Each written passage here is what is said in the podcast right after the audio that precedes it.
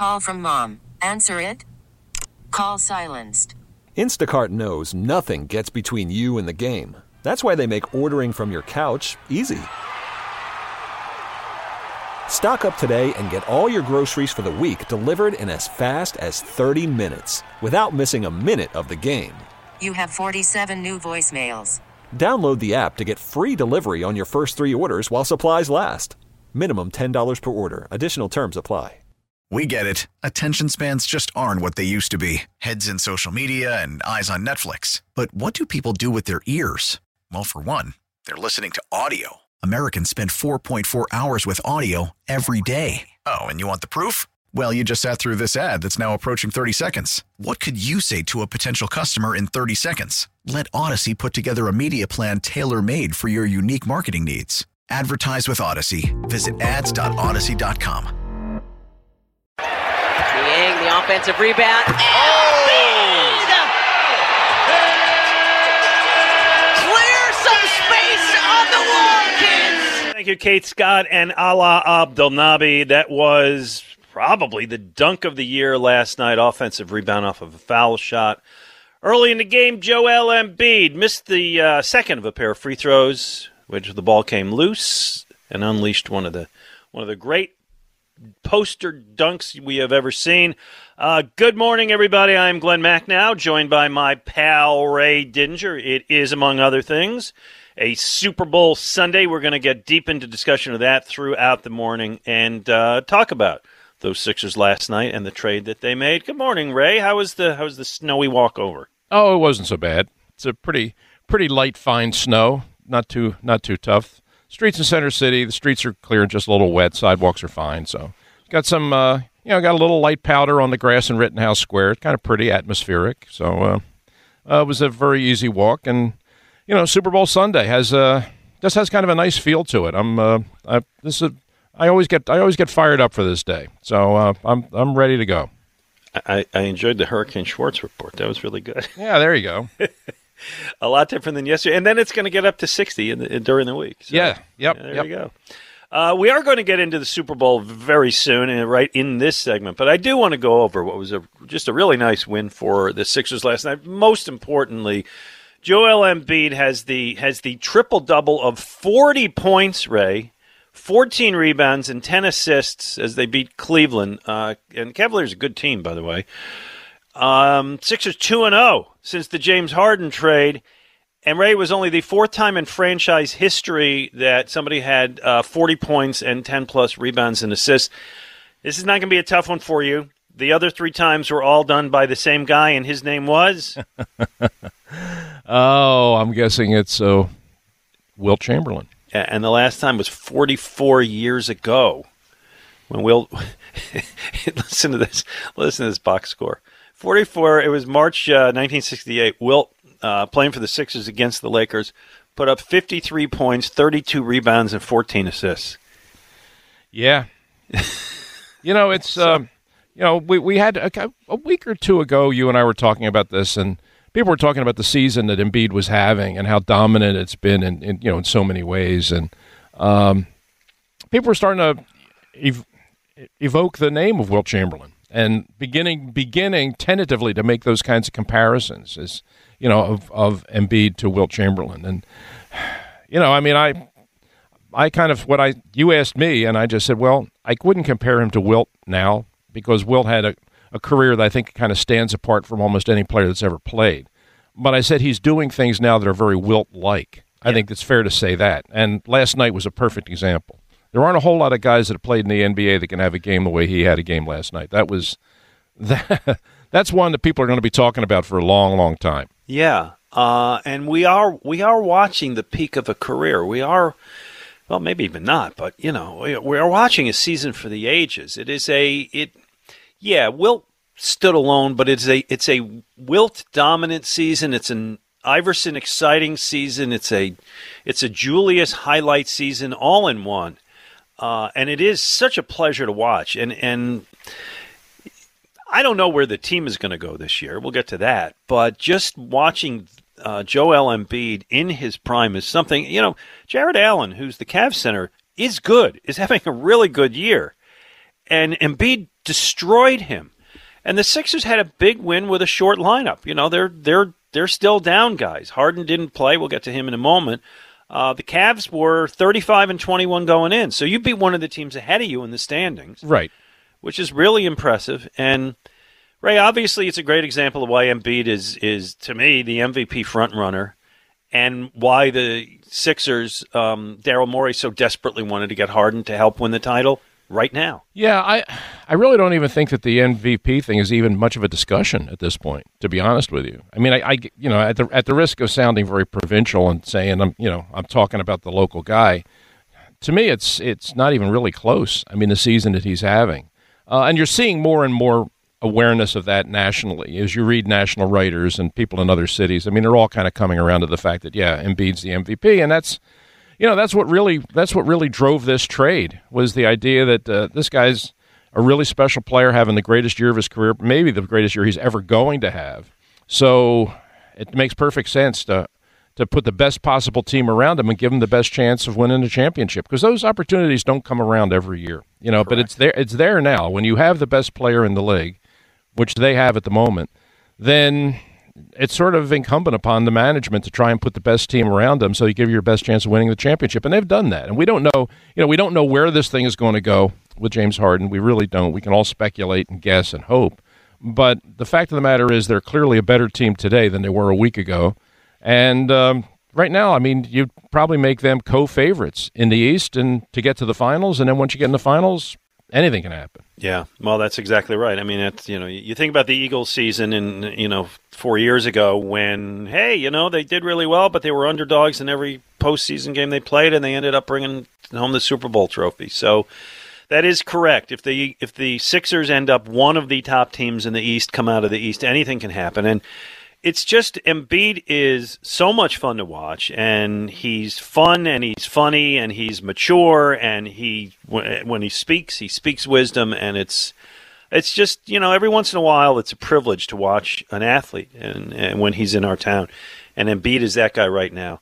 Um, just last thing on this on Harden arrived yesterday. Uh, Ray, I know you're not on social media, but after our show, all of social media just was a buzz and ablaze as Daryl Morey goes to the airport and Harden arrives in a little plane and gets off and they embrace and I think Morey puts up something like new era about to begin and it was it. He is here, um, and they showed him last night during the game. They had a little video of his highlights, and then in the end, he's wearing a Sixers jersey on, on the video screen, and the place just went crazy, as you can imagine. Mm-hmm. Uh, no date yet set for the debut. Uh, he's got to get cleared in terms of his health. And um, Doc Rivers said, it was said like, is he going to have to practice before you play him? And Doc Rivers kind of chuckles at practice. Well, he didn't quite do the Iverson, but he basically said, you know, as soon as he can put on a uniform, he's coming in. Yeah, I would say Talking so. about practice. Yeah, no, Doc Rivers did not do that. But you know that. But we talked about this a little bit yesterday, um, and this is it, it's on Doc now. Yeah, It, you know, Daryl Morey. Daryl Morey did what general managers are supposed to do, which is go get go get the best players and give yourself give yourself a chance. But now, you know, he's he's handed this team over to Doc Rivers with not a whole lot of time to put the pieces together, knowing full well what the expectation is now and the stakes having been raised, and now all eyes turn to Doc Rivers and say, "Okay, Doc, here's the team, make it work." Yeah. Yeah, that's that's exactly right. By the way, Tyrese Maxey with 24 points last night, 9 for 14. Uh, and He's Doc just getting better and better. He is getting better and better. And Doc said that uh, his, his plan is to start Maxey and Harden at the same time. So Harden's going to take the ball up the court, which he's better ball handler than Maxey. And boy, it just It it really seems to me like they're in a good spot right now. I mean, you know, this is this is this is good for everybody in the lineup. This this helps everybody. So it is going to be a lot of fun. Now, tonight, six thirty kickoff. Rams versus Bengals. Ray, a hundred million plus people will watch this game. Uh, it's on NBC this year. Al Michaels, Cris Collinsworth in the booth. Um, let's uh, let's start the show. Uh, focus on the quarterbacks, if we may. So um, let's go with Joe Burrow first. Uh, well, go ahead. You you just kind of give me your breakdown, and then I, I will ask you some questions about uh, about Burrow. Uh, okay. Well,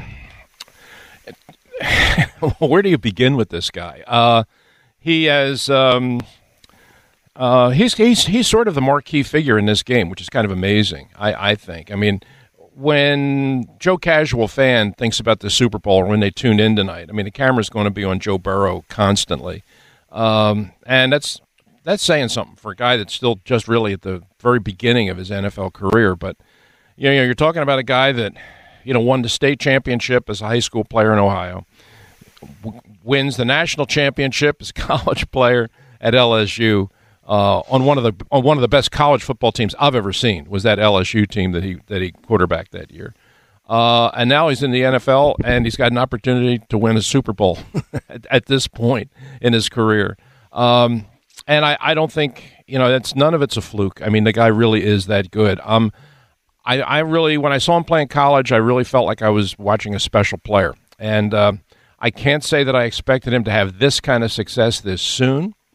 Um, but you watch him week in and week out, and you watch the things that he's done with this team. Um, the way he's taken charge of this team and the way he's made every aspect of this team better. And I'm including the coaches when I say that. Um, you realize that he's just an extraordinary talent. Uh, and coupled with the fact that he's done this behind an offensive line that I'm going to be charitable when I say this, that is mediocre. Yeah. Okay. Uh, I, they aren't even really that, but I'm going to be charitable and give them the benefit of the doubt that they're playing in the Super Bowl, and I'll go as far as mediocre. But if you if you actually watch them, um, man for man, and you break them down, they're they're just not very good. Yeah. Well, he got sacked what nine times in that Titans game. Yeah, and he got sacked. You know, he got sacked 55 times over the 51 times over the course of the season.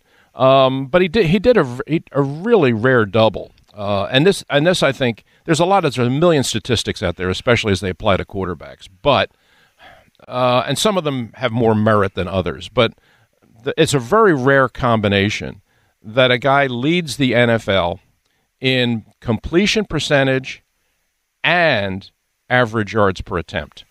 You know, there are a lot of guys that can complete. So you're saying he's not Sam Bradford? No, I'm, what I'm saying is he is not Sam Bradford. say, say about what, like 71 completion, 71% completion percentage one year each for five yards? Right. Pretty yeah. much, and that's you know, I mean, if you look in the Eagles, if you look in the Eagles' uh, all-time statistics, highest completion percentage for a season, uh, those kinds of things, Sam Bradford's up there in all of them. But yeah. you know, he he never he never scored touchdowns. He no, never won games. Sam. Yeah. But this guy led the league in completion percentage and led the league in average yards really per attempt. Great. So that that's I mean that's that's a very very rare double. I don't know that I've ever seen that before. I think I think that uh, you, you, I mean you might have to go back. Brady might have done it one year, but uh, to to do it uh, to do it right now at this stage of your career is pretty remarkable. So that's Joe Burrow, and then you know, Matthew Stafford is Wait, a different. Before you get before you get to Stafford, because the, the one question I have for Burrow, and I and I guess you probably answered it already, but it is the, this is the interesting thing that I'm curious to see, which is is this finally the moment that's too big for him? Right? He he won the Heisman Trophy, he won the national championship. You mentioned that LSU team. Uh, he was this year NFL Comeback Player of the Year after he ripped up, his shredded his ACL last year. Uh, and he has taken a franchise that was just dead in the water for decades to the Super Bowl. So, to me, the angle, the the the whole the storyline is is this is this another another tier that he ascends to? Is this another great step that he climbs, or is this where he finally stumbles? That's that's the story I'm really looking for today. Yeah, and um, I mean that's you know that that's the great unanswered question, and we'll find out later on today. I will say this: uh, if he struggles tonight, and the Bengals do not win. And clearly, if he struggles, they will not win. Uh, it won't be because of what you just said that the moment was too big for him. Mm-hmm. He can handle the moment. I don't know that he can handle the Rams defense. You know, I mean, yeah. you saw. I mean, you saw last year. You know, we all know what Patrick Mahomes is. I mean, we've all seen how brilliant Patrick Mahomes is, and you saw what happened last year in the Super Bowl when he went into that game against that Tampa Bay defense with a with an offensive line that was missing both of its tackles. And, you know, Patrick Mahomes was running for his life the whole game. Um, that could very well be how this game breaks down tonight. It won't be because he goes out there and freezes, which is really kind of what happened if you look back at the Jared Goff Super Bowl um, when the Rams when the Rams went to the Super Bowl and only got three points. Um, I mean, if you saw Jared Goff, he was just terrified the Yeah. entire game. Uh, and once once he froze up, which he clearly did right at the beginning of the game, they had no chance. Well, I'm not saying that that um, Matt. Uh, I'm not saying that uh, Joe Burrow, Burrow, is going to. Yeah, I'm not saying that Joe Burrow is a cinch to win this game. But if he doesn't win the game, it won't be because he, he didn't have he didn't have the uh, the fortitude or the guts to win it. I mean, he's got plenty of that. I just don't know if he has the offensive line Tough to do it if. Aaron Donald is uh, That will allow him to do on that. your shoulders, right? Yeah. uh, boy, and it's funny because you mentioned Mahomes. The AFC is just loaded with that young those young quarterbacks. That to me is the story of the NFL over the next three, four, five years. Yeah, it's really the difference between the two conferences. I mean, the NFC has got all these veteran quarterbacks, and the AFC is just loaded with all these great young quarterbacks. And it really is it really is a very very clear distinction. But the AFC is, uh, I mean, they're poised to play some really exciting football for the next few years with these guys under center. All right, so let's look at the Rams. Um, even before last year's Super Bowl, the Rams realized that Jared Goff was not their guy. They made the trade. I forgot this. They made the trade last year before the Super Bowl. Sent Goff was I think two first round draft picks and something else to Detroit. Got Matthew Stafford, who I think you said yesterday had languished for a decade in Detroit, and now here comes his moment, Ray.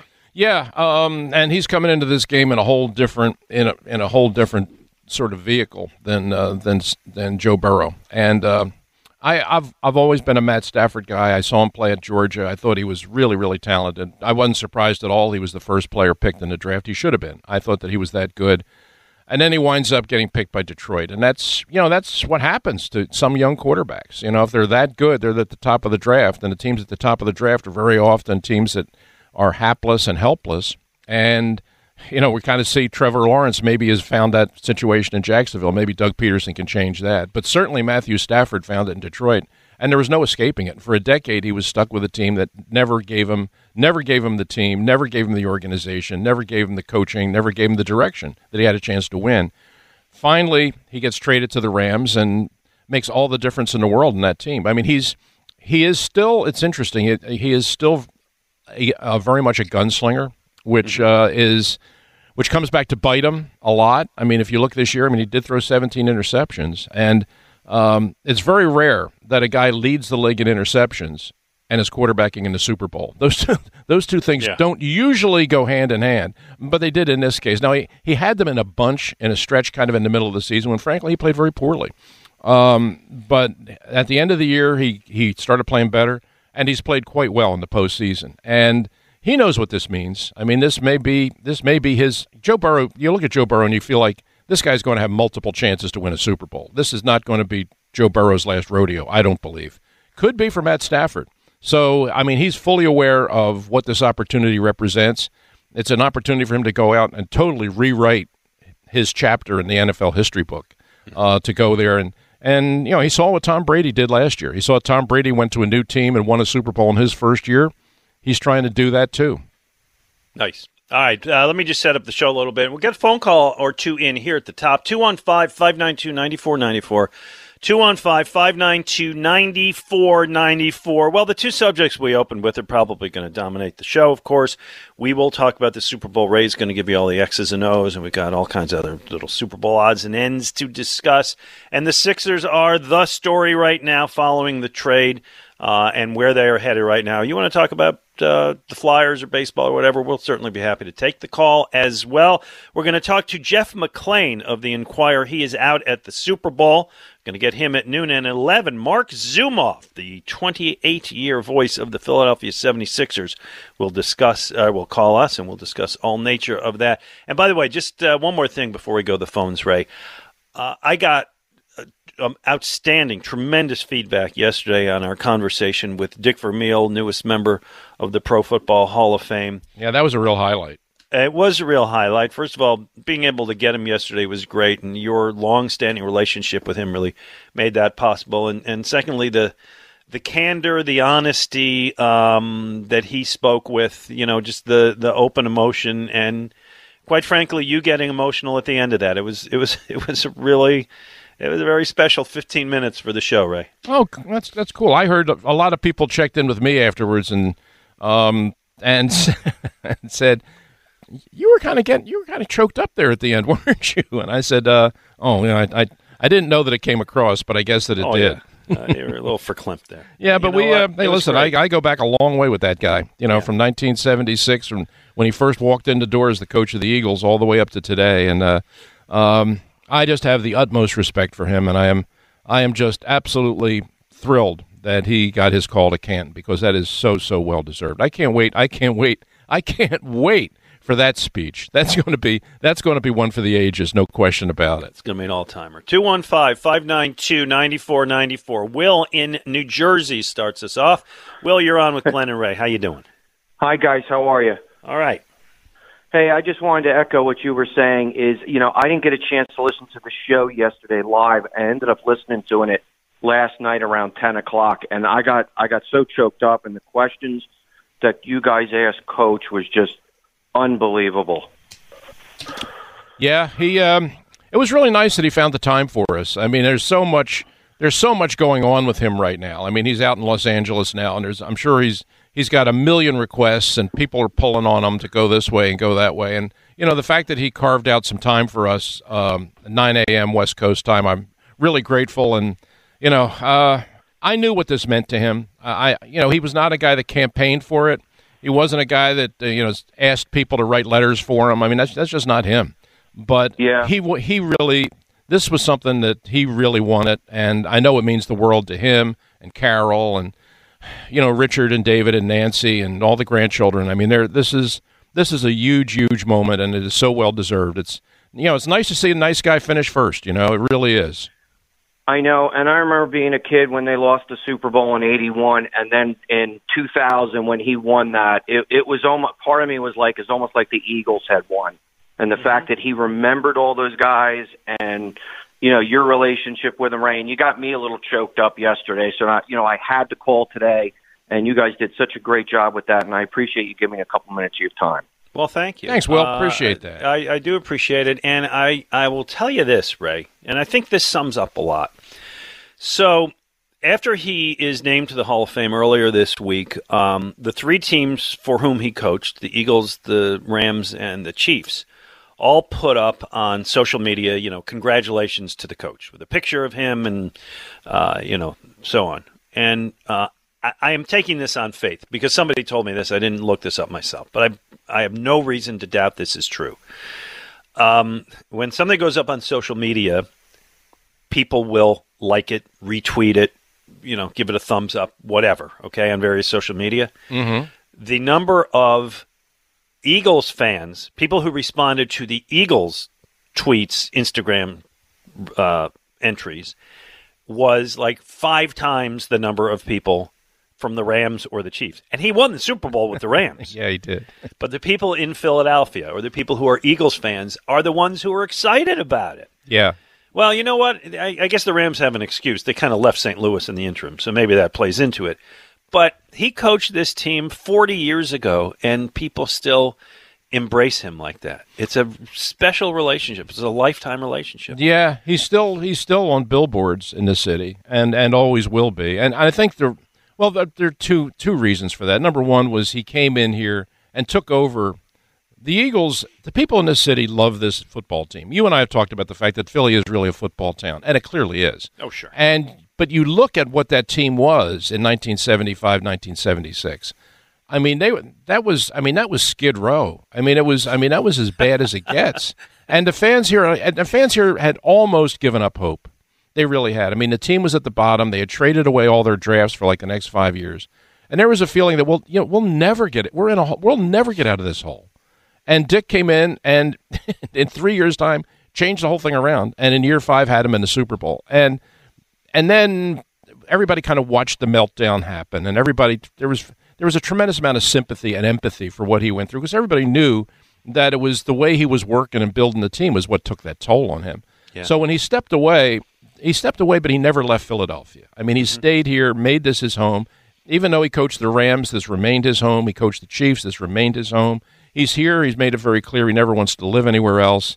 Uh, and the people here have just embraced him as, first of all, a great Philly guy, which he has certainly become, and secondly, the guy that just changed changed the arc of football in Philadelphia. I mean, this, this team was going absolutely nowhere, and Dick almost single handedly turned it around. And from that time on, really, from the Vermeil years and pretty much up to today, the Eagles have been a pretty good franchise. And Dick Vermeil's the guy that put them on the path to that. Nicely said. 215 592 9494. We will have some Eagles talk. We'll have Super Bowl talk. Sixers. Uh, Bob and Ed are hanging. They'll come up next. If you want to join them, 215 592 9494. Ray Didinger, Glen Macnow on a snowy Sunday Super Bowl morning in the Delaware Valley on 94 WIP. Call from mom. Answer it. Call silenced. Instacart knows nothing gets between you and the game. That's why they make ordering from your couch easy. Stock up today and get all your groceries for the week delivered in as fast as 30 minutes without missing a minute of the game. You have 47 new voicemails. Download the app to get free delivery on your first three orders while supplies last. Minimum $10 per order. Additional terms apply. If your day sounds like We need the report ASAP.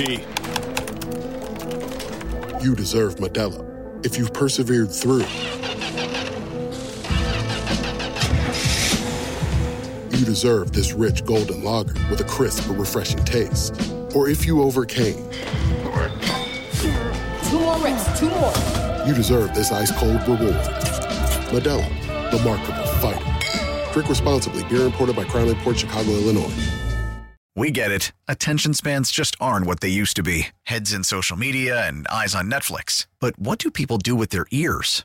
Well, for one, they're listening to audio. Americans spend 4.4 hours with audio every day. Oh, and you want the proof? Well, you just sat through this ad that's now approaching 30 seconds. What could you say to a potential customer in 30 seconds? Let Audacy put together a media plan tailor made for your unique marketing needs. Advertise with Audacy. Visit ads.audacy.com.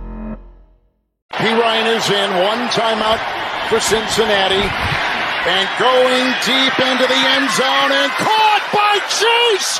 Oh my goodness, what a grab! 34 yard touchdown throw. All right, we're going to get some of that today. I hope so. That's hey, great matchup today, Ray, in the Super Bowl. Cincy offense versus Rams defense. Will Jalen Ramsey be able to lock up Ja'Marr Chase? That to me is one of the great storylines tonight. Yes, it is, uh, and they're certainly going to feature that. I mean, when the game and all the pregame shows are going to feature that at the start of the game, they're going to highlight that. I guarantee you, there'll be a camera ISO'd on that matchup uh, all day, and they should. I mean, that's really that's really a key one. I mean, you see what Ja'Marr Chase has done; he has been absolutely sensational. Uh, Justin Jefferson set the record last year, as all Philadelphia fans have been often Yeah, we've been reminded, reminded of that, eh? Often reminded of the fact that he set the record for most receiving yards uh, by a rookie, uh, and then Ja'Marr Chase came out this year and broke it. And uh, he has not slowed down in the postseason. But typically, if the Rams play this the way the Rams have played most games, they will put they will put Jalen Ramsey, who was one of the best, if not the best, one-on-one defender uh, in the NFL, on Ja'Marr Chase, on the rookie, and see if he can see if he can handle it. I mean, you look back over this year. One of the things I did when I was doing my research for this game was I looked at how Jalen Ramsey played against the top guys when he played against him this year, and he did pretty well. But Justin Jefferson held him to just three catches and 25 yards. Uh, he had to play against DK Metcalf. We've all talked about DK Metcalf. Why the why didn't the Eagles take him instead of J.J. Arcega-Whiteside? That's another story for another day. Yeah, again, we know Ray, you're bringing out all the old. Moves, I know, you? I know. I'm bringing all the skeletons out of the closet. But he held DK, he held DK Metcalf to three catches for 25 yards, and when he played against Dev- um, uh, Davante Adams, uh, who's obviously a great player in Green Bay with a great quarterback, he held him to just five catches. So he's been he's been up against the best, and he's gotten the better of all of them. And now, and now Ja'Marr Ja'Marr Chase gets a chance to see what he can do against him on the biggest stage of all. Uh, you mentioned the Cincinnati line, and that that's the offensive line, and that's going to be huge. So if you're, you know, if you're if you're game planning for Cincinnati, how do you try to overcome that? It's going to be very hard. I, I mean, I don't know if you, if you look at that line man for man, it's it's just you know they're just not very good. I mean, it's uh, you know Jonah Williams, who's the left tackle, allowed ten sacks himself this year. Uh, the guards Jesus. inside, um, the guards inside are are not very good, and Isaiah Pri- oh, Isaiah Prince, the right tackle, kind of the same way. I mean, there's just there's just nothing there, and you know, the Rams can attack. Everybody talks about Aaron Donald, and he's the best defensive lineman in football by a long shot. Had 12 and a half sacks this year. But it's not just Aaron Donald. I mean, you know, they've got Von Miller, who was who was only a Super Bowl MVP a couple it's of years good, ago. Good pickup. Uh, and uh, and Leonard Floyd, who's the who's on the other side. So they're going to come at you not just with one great player, but they're going to come at you with two coming up the middle. But you're going to come at you with two guys who are Pro Bowl level players coming off the edges. So that's going to be that's going to be a real problem. I just don't they you they the Bengals can't block them. They they they just can't block them. So they're going to have to find a way. They're going to have to you know they're going to have to scheme their way out of this to some degree. Joe and one of the things that they'll probably try to do, and certainly I would try to do, is is run the ball. You know, I mean, they've got Joe Mixon, who's a good running back. He gained 1,200 yards this year, uh, and I think they're going to they're going to have to lean on him to to give them some balance in the offense. They can't afford to fall behind and get into a pass pass pass mode, and they can't get they can't get one dimensional in their play calling. They have to come out and they have to run Mixon early and keep Mixon in the game to sort of keep that defense, that Rams defense, a little bit honest. They can't mm-hmm. turn this into a 45-50 pass attempt game for Joe Burrow because even as good as Joe Burrow is, I don't think he can survive a game like that. Bob and Delran wants to talk about Joe Burrow. Bob, what are you thinking? Yeah, yeah, I want to talk about Joe Burrow. I've I've seen him, and it's pretty obvious how great the guy is, and I, I'm just like just amazed how this guy just can process. As as Ray and you have said, it's about processing what they see on the field and making a decision. That's the key thing. That's what Brady's thing is too, as well. I mean, they got great arms and everything like that, but is that something that can be taught and what is the success rate of that? Or is that just something inbound? And I guess I'm kind of going into jail Jalen Hurts. Can that be learned, or is that just something inherent that can't be taught? Either got it or you don't. I'll, Yeah, um, yeah, I, I see. I see what you're asking, Bob. It's um, it can be taught, and guys can improve, but there are guys who are um, who are almost savant-like in their in their ability to see the field and process information. Brady was Brady is certainly an example of that. I mean, you look at you look at Brady, his physical ability. Um, not a particularly mobile guy. Um, has a, a good arm, but not a great arm. Yeah. But what's made him the greatest quarterback of all time is what's between his ears. Is he has he just has a feel for the game an ability to process to see things, dissect things, and process information and get the ball out of his hand quicker than anybody else. You can teach, you can coach, you can coach a guy to to a certain extent and make him better. But there are certain guys that just have that gift, uh, and I, you know, and Joe Burrow has that gift. He just he just does. I mean, you and you just saw it, and he combines it, and he combines it with with tremendous toughness. I, I saw a piece on him this week from from his high school days when, um, as good as a player as he was in high school as a quarterback, he was also their nickel back on defense. When they went to five defensive backs, he came in and played safety, and they showed some footage of him coming up, and I'm telling you, really sticking guys. So I mean, he's uh, he has that kind of he has that kind of toughness that's it's made him without question the leader of that team. And you just look at the way the guys look at him in the huddle. There's no question they have absolute, complete, total confidence that if they can keep him in the game, they have a chance to win any game. Yeah, yeah. So generational. Yeah, I think he is. I mean, we use we always use the term um, franchise quarterback, and everybody's looking to draft a franchise quarterback. And sometimes you do, and sometimes you don't. You know, I mean, there, there's a lot of there are a lot of Tim Couches and Akili Smiths out there. Um, but this guy, I I never had a doubt after I saw him play at LSU. I mean, he he was it. And you look at what this franchise was. I mean, this this is a team that won two games two years ago, and. I mean, they've changed. I mean, they've brought in some got better- him, right? yeah, but they've brought in some. They've brought in some better players, and uh, and they've done some things that they needed to be done. But what's made the biggest difference is the quarterback. I mean, they got him now, and uh, uh, this guy, I'm telling you, this is not the last Super Bowl he's going to play in. Ed in Westgrove is with us. Uh, Ed, what's your thoughts today? Well, first of all, congratulations to Dick Vermeil. Well, long overdue, in my opinion. And, uh, you know, I, I was probably, what, 15 when he came in. And uh, I actually saw him at a University of Delaware game. He was there with Vince Papale. Vince Papale's son was playing for University of Delaware, and it was halftime. He was up against the wall with Vince, and he's talking, and I felt like a kid going up to him saying hi with the butterflies in his stomach. But him and Vince could not have been nicer talk to me and, and take the time there. And, and what struck me also was he's with Vince Papale. I mean, that coach player relationship that he would come to a little University of Delaware game to watch Vince's son play just amazes me. Yeah, it is. Um, it, it it is a very special bond that exists between Dick and his former players. Um, and it, it works both ways. I mean, he supports all of his guys all the time. I mean, yesterday I was telling the story, and this is true. I know this to be a fact that Dick will still pick up the telephone and call guys that played for him in high school.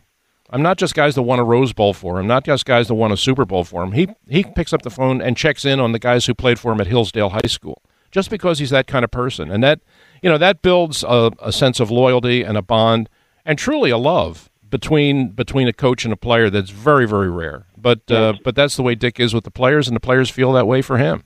Yeah, two speeches. Brian Dawkins was, uh, but I'm I can't wait for Yeah. Dick Vermeil to speak. So, but uh, to to my Joe Burrow point, um, Ray, I thought I remember you saying one time, and it was a quarterback that came out of Stanford, drafted by the Indianapolis Colts, and he did nothing but took a pounding over and over again. And I thought you remember you saying that it was criminal that Indianapolis never put an offensive line in front of Andrew Luck. Yeah, you're right about that. I'm hoping that's not the same for Joe Burrow. I, you know, I just this guy, this kid is special. I'm, I'm going to be rooting for him tonight, and just wanted to get your thoughts on that.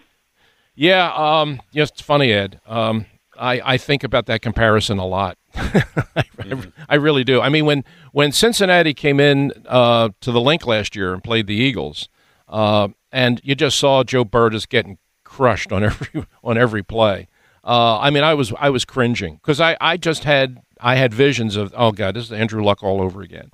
And I, I still to this day believe that if Andrew Luck had gone with an organization that would have done more to put a decent team around him and to try to protect him, um, that he could have gone on and become one of the all-time best quarterbacks. I mean, I thought I thought he was Elway like. I thought he had that kind of ability to be that kind of player, but because of the way the team and the front office uh, just basically screwed up, his his career was over before he never even got to thirty. Uh, and I would hate to think the same thing could happen to Joe Burrow. And frankly, last year I was a little afraid that it would. Um, but now I don't know. I, I the, the offensive line that has to be totally overhauled. I don't know that you can go forward with any of these guys. To be honest with you, I mean they have to rebuild this offensive line and get an offensive line in front of them, or else they could wind up with an Andrew Luck situation, which would be a real tragedy. It really would. But you know, you see the way they've been running this offense. Um, they're trying to build it as best they can. They're trying to mix in the run to keep the other team a little bit honest. And most of all, most of all, they've got him getting the ball out of his hands so quick, and that's going to be the whole key tonight. I mean, you're going to see him. He's not going to be standing in the he's not going to be standing in the pocket, tapping the football, tapping the football because he can't. He knows he can't. So the whole game's going to be about him getting rid of the ball in a hurry. And it kind of limits your range. You know, I mean, he can't hold it and wait for Ja'Marr Chase to get that 60 yard separation down the field. But that's kind of where they are right now. But if they can put a better offensive line around him with some of these playmakers he's got at the receiver position, man, the Bengals are the Bengals could be. I mean, they could be putting together an offensive juggernaut. Whoever thought Cincinnati might be a dynasty of some sort? Yeah, I know. Well, they got they got the quarterback and they got the receivers. They got the quarterback and they got the skill position guys. Now they just got to figure out how to make that offensive line work. I I mean, I'm sure. I don't know what their salary cap situation is. I imagine it's pretty good, right? Burrow's on his first contract, and I don't know a whole lot of Ja'Marr Chase on his first contract. I don't know a whole lot of high uh, price players there. So you spend, you go out and you get a whoever the best veteran offensive lineman in the free agent market is. You steal him, and you spend your first round pick on an offensive lineman, and then hey, you're two fifths there, right? Yeah, I think they should. You know, uh, it's it it raises an interesting question that um, that was that was discussed widely. Heck, you and I discussed it going into the going into this year's draft, last year's draft. Was okay. The Bengals are sitting there and they've got the fifth overall pick. What do you take? Do you take do you take Ja'Marr Chase, knowing that he's a great receiver, knowing that he played with Joe Burrow at LSU? I mean, knowing that they, they're going to step on the field together and have immediate chemistry. Do you do that, or do you acknowledge that? Listen, we have a terrible offensive line, and we got to start put we got to start rebuilding it. And do you use that pick and take Penei Sewell, the tackle from Oregon, or do you take Rashawn Slater, the tackle from Northwestern? You know, both of them blue chip offensive linemen that are guys you can kind of build around. What's your choice? You know, I mean, what I mean, you could make a very good argument on either side of that. You know, the Chase is just he's too good a receiver to pass up. He's too much of a playmaker, and he and Joe obviously can work together and win together. Or do you start the rebuild on the offensive line with two guys that are can't miss offensive linemen? I guarantee you that that discussion went back and forth in, in the Cincinnati draft room. Uh, and as I said, you can make a good argument on both on either side of it. They took Chase. I'm sure they don't regret it, but I'm telling you right now, there's they're going to be drafting offensive linemen this year for sure. Yeah, but as you said, it seems to have worked out okay. Uh, 215 592 9494. We have people on hold want to talk about Dick Vermeil, the Super Bowl, the Sixers, and Ben Simmons. Don't forget, at 11 o'clock, we're going to check in with Marc Zumoff, uh, who I'm doing a, uh, and Ray, actually. We're going to be involved in a very good charity effort this coming week, and you want to hear what Zoo has to say from his perch. Ray Didinger, Glen Macnow. Back in the day. It's one of those well-known teams back in here. Tyrese Maxey for three. Great game uh, by Tyrese Maxey yesterday. Great game by the Sixers. Real anticipation. We don't know if James Harden's going to play this week. Sixers next play Tuesday against Celtics. He's going to wait till after the All Star game. But boy, it's exciting. And Ray, you know how I know that the Sixers deal was a brilliant move? Uh, how's that? Because you judge it by the critics. And if there's anything that makes me confident about the Sixers picking up Harden, it's this from lead jackwagon Skip Bayless.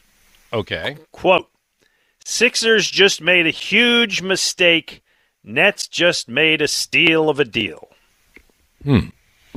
If Skip doesn't like it, Ray, I think it's going to work. well, Stephen A. wasn't too crazy about it either. Is that right? Oh, yeah. Uh, really? Yeah. That surprises me. What What was his? I, I don't mean to make you the Stephen A. reporter here, but, but, but he didn't. He he doesn't like Harden. Um, no, they, they gave up too much. Oh, all right. They gave Wow. up too much. Uh, well, I disagree with that. I disagree with that. Listen, I I praise, I salute Daryl Morey, and and we kind of mentioned it yesterday. He held firm. Everybody told Morey, get what you can for Ben, end the soap opera. You got to do this. Just cut your losses. And Daryl Morey waited until the deadline. Um, I think he, he kind of sensed, look, I, Joel Embiid is having the year that we really need to capitalize on. I'm not going to just do it to cut my losses. I'm not going to give up Maxey. I'm not going to give up Thybulle. And now, you know, they go into the stretch run and they have two real superstar players. They have two offensive killers. They have this year's MVP. They have a guy who won the MVP before, who you hope is revitalized. They have a nice supporting cast. Yeah, they need a backup center, and yeah, they lost a shooter in Curry. But to me, man, they're they're going to be good. The one thing I will say, and this is just between you and I, Uh huh. on the one hand, they're going to be really exciting. On the other hand, those games are going to take forever and maybe get a little dull there in the final minutes. because as you know, it's it's dribble, dribble, dribble, dribble, pass, get it back, dribble, dribble, get a foul. Uh, right. Yeah. James Harden is a great player who does not play. Uh, listen, winning is exciting. By his nature, he does not play exciting basketball. If you're winning, he does. Well, right. That's that's you're exactly right. That's it. All right, let us uh, talk to Aaron in New Jersey. You're on with Ray and Glen. Hey, Aaron. Hey guys, um, thanks for taking the call. Not that I really want to spend so much time talking about Ben Simmons, but I am curious on your perspective whether you know you think he's going to be able to sort of rehabilitate his career. He's not exactly going to a media market where there's going to be less scrutiny on him. Um, and, I mean, I agree with everything you said, including just now that you know Morey made the right trade for the right time, capitalizing on Embiid's season. But trading someone like Simmons to a division rival that we will see for the foreseeable future is this something that could come back to bite them? I don't think so. There is the possibility. There's always the possibility. Um, you know, projecting the future is is iffy, but um, a few things. I don't think that Ben Simmons is going to develop into much more than he ever has been. He has had every opportunity to do it. Everybody has known over the last seasons and off seasons what he needs to do. You know, go work on your shot, not with your brother. Um, I don't think he's. I don't see why he would now develop the the gumption and the guts that he's going to want to take the potential game winning shot at the end of the game. Uh, he's certainly in a better situation where he's not going to be relied on to shoot as he was here, but they're still going to foul him toward the end of the game, and he's still going to have to make a foul shot. And that clearly is a tough thing for him to do. Now, I think Ben Simmons is the guy, and Ray, it might, might have been you who said this to me. If it was, I'll hand it over to you. Who he likes the life, he likes the role of being a star basketball player. He wants the reputation, Right. but he doesn't have the personality to really be that guy. I mean, you're talking about you know what Joe Burrow is and the drive, and you know we've we talked about great athletes, what what drives them to be that. And I don't think Ben has that, and I don't think he's got the mental makeup to be that guy. No, no, I don't think so either. And he's if he hasn't developed it yet, you know, he certainly isn't going to develop it now. I think the one thing to to your point, Aaron, um, I, I think that he will now be going to a situation where if he's ever going to flourish in the NBA, he has an opportunity to flourish with this particular team. Because the one thing that he doesn't want to do, the Nets have a bunch of guys that are more than willing to do, and that is shoot the ball. So all he's really going to have to do is bring the bring the ball up, and you're talking in the fourth quarter or talking in the last couple minutes, and somebody has to hit the big shot. He doesn't want to. He doesn't want any parts of that. We know that for, for a fact. But he's got he's got Kevin Durant. He'll have Kyrie Irving. He'll have he'll have Seth Curry now. I mean, he'll have a lot of guys there that are more than willing to take that shot that he's never wanted to take. So now he doesn't have to take it. So that focus or that you know that lack of his game is going to be less of a factor in Brooklyn with that with that team around him than it was here in Philadelphia. So he's not going to be in a position where he's going to be asked to do the one thing he doesn't want to do, and that's shoot the ball because Brooklyn has no shortage of shooters and not, no shortage of guys that want the ball with with you know with the clock with time with the clock ticking down. So I don't think you know I think if he's ever going to become a star player, a guy that's part of a winning team, a guy that's actually a constructive contributing part to a winning team. He's got the chance to do that in Brooklyn because he's got the right people around him. Now it's up to him. Thanks, guys. And Glen, I would be remiss if I didn't ask if you have a beer recommendation for this evening. Well, since we're talking to Marc Zumoff in a couple of minutes, I would recommend Zooisms, which is a beer that we put out at Conshohocken Brewing Company. And here's the good thing about it: as you drink it, you will be helping a charity, Philadelphia Youth Basketball. I know it's football day, but still, it's a great beer for charity, and I would go with that. And you just allowed me to do an advertisement for myself, and I appreciate that. All right, take care, guys. I thank you, Aaron. I, I, I appreciate it. That was well, he good. asked, Ray. I, you know, I'm gonna. What am I going to say? Hey, let's uh, just take a couple minutes here. Um, we certainly have had the opportunity to talk with and about Dick Vermeil getting into the Hall of Fame uh, as part of this class, but there are other members of the class. Uh, yesterday, we briefly spoke about Art McNally, the becoming the first referee, the first official to be named the Hall of Fame, which is a pretty good honor. Local guy, Ray, your thoughts? Oh yeah, I was I was really really happy for Art McNally. I mean, he's the first on-field official to be uh, inducted into the Pro Football Hall of Fame, which is really kind of overdue. I mean, in the Basketball Hall of Fame, I mean you've you've got you've got referees in the Basketball Hall of Fame. You've got a lot of umpires in the Baseball Hall of Fame.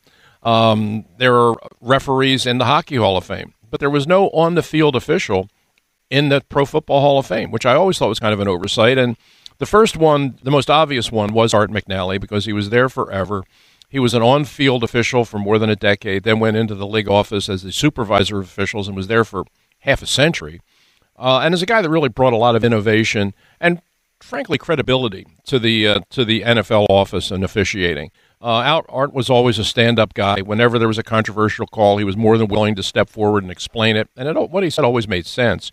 And I've I've known him for a long time, and he's a Philly guy. Went to Roman Catholic, went to Temple, went in the Marine Corps, served in the war, and when he came out, uh, became a teacher at Central High School, teacher and a coach at Central High School, and then began refereeing games on the side. Um, CYO basketball, semi-pro football, and worked his way up. And the thing that I remember about Art was when he announced that he was retiring as a full-time supervisor of officials, and this was 1990, 91. Uh, I was at the Daily News, and they asked me to go do a profile of him. So I went up to his house, and I visited him at his house, and he lived in Bucks County. And he pulled out this book, and it was like an accountant's ledger. And in that, he, he, he had entered every game that he ever refereed. Uh, starting in 1946 when he came back from the war, He he he ref, he refer- Cleveland Rams against the No, no, no, no, no, Eskimos. No, I- no, it wasn't anywhere near that. It was it was it was the Sandlots in Philadelphia. Oh wow! so the first game, so the first game that he ever uh, he, he and he had it at he, he printed every word. He was so he was so Catholic school about this. He printed every word and he put double space between every line. But the first game, and I wrote it down, was between St. Anthony's and the Claymore Athletic Club at American and Luzerne Streets in Philadelphia. It was October 13th, 1946, and he made $5 for refereeing that game. Uh, and he took he, he wrote down every game that he worked from that point forward. Um, he had over 4,000 entries in that book, uh, and it spanned the whole of his career. And it took him from American and Luzerne in Philadelphia all the way up to the Super Bowl. And um, talk about a guy dedicated his life to football. He did.